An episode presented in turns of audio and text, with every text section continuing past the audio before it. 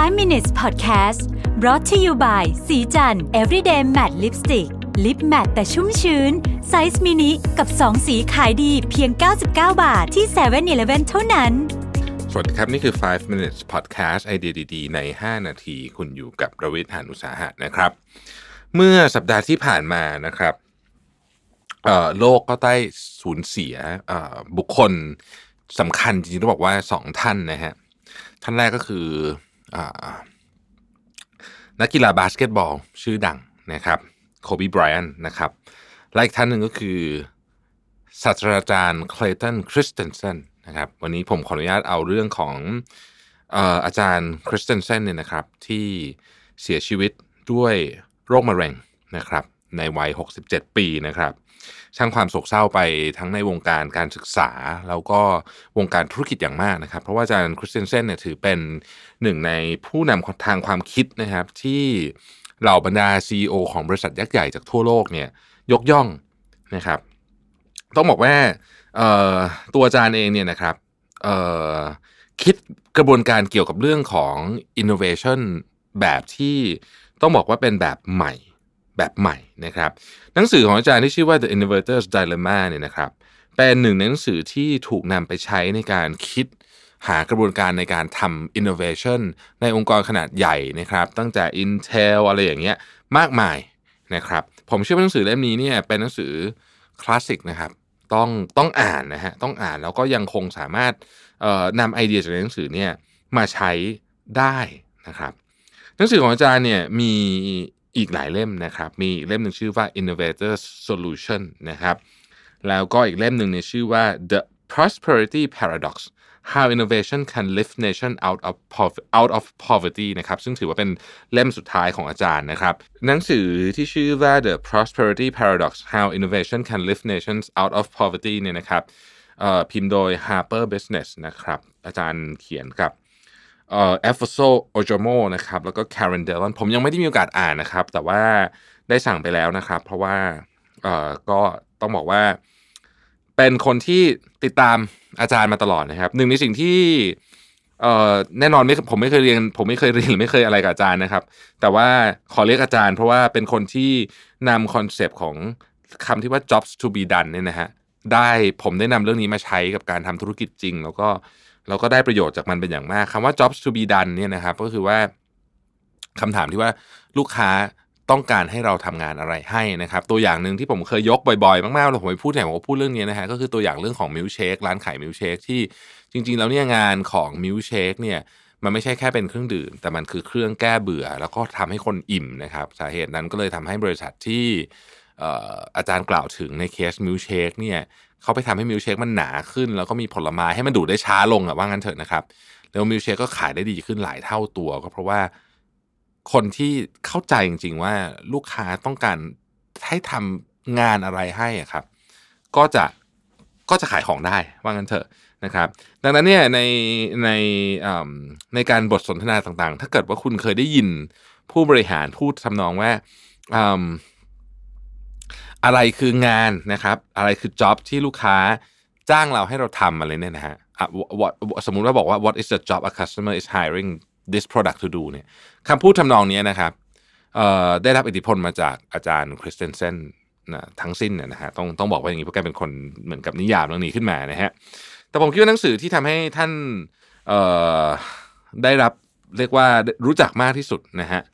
น่าจะเป็นหนังสือ How Will You Measure Your Life นะครับ หรือว่าภาษาไทยคือหนังสือชื่อว่าปัญญาวิชาชีวิตนะฮะเข้าใจว่าเเป็นหนังสือเล่มที่ Open Book นะฮะนำมาแปลนะครับตีพิมพ์ในปี 2012 เป็นหนังสือที่ได้รับการกล่าวถึงอย่างมากมายมหาศาลนะครับ ถูกตีพิมพ์ออกไปมากๆ เป็น bestseller แบบติด top chart ตลอดการอันหนึ่งเลยทีเดียวนะครับ คืออาจารย์แกพูดถึงนั่นแหละฮะก็คือตามชื่อเลยก็คือว่าคุณจะวัดหรือว่า คุณจะคือคือคุณจะคิดยังไงว่าชีวิตคุณมันมันไปถูกทางหรือประสบความสำเร็จหรือเปล่านะฮะมันมีการบันทึกไว้ว่า อาจารย์ได้พูดถึงประเด็นนี้นะครับ ในการบรรยายครั้งสุดท้ายที่ที่ Harvard Business School นะครับที่แกเป็น last lecture ที่ Harvard Business School เนี่ยแกบอกให้นักเรียนของแกเนี่ยนะครับ พยายามจะตอบ 3คำถามนี้ของชีวิตให้ได้นะฮะคำถามที่หนึ่งก็คือ how can I be sure I'll be happy in my career นะครับ คุณจะรู้ได้ไงหรือไม่ใช่หรือผมจะรู้ได้ไงว่า ว่าผมจะมีความสุขกับงานของผมนะฮะนี่คำถามที่หนึ่งนะครับ ข้อที่สอง how can I be sure my relationship with my spouse and other family members are an enduring source of happiness ผมจะรู้ได้ไงว่าความสัมพันธ์ของผมกับคู่ หรือสมาชิกในครอบครัวอื่นของผมเนี่ยเป็นแหล่งของความสุขนะฮะอันสุดท้ายก็คือ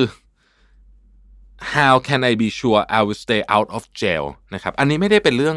ตลกนะครับ อันหมายถึงว่าคือไม่ได้เป็นเรื่องตลกคืออาจารย์แกพูดจริง ๆ แล้วอาจารย์แกไม่ได้หมายถึงว่ามันเป็นมุกตลกด้วยนะครับ เพราะว่าอาจารย์คริสเตนเซนนี่แกบอกไว้ว่า แกได้เจอคนจำนวนมากเลยนะฮะที่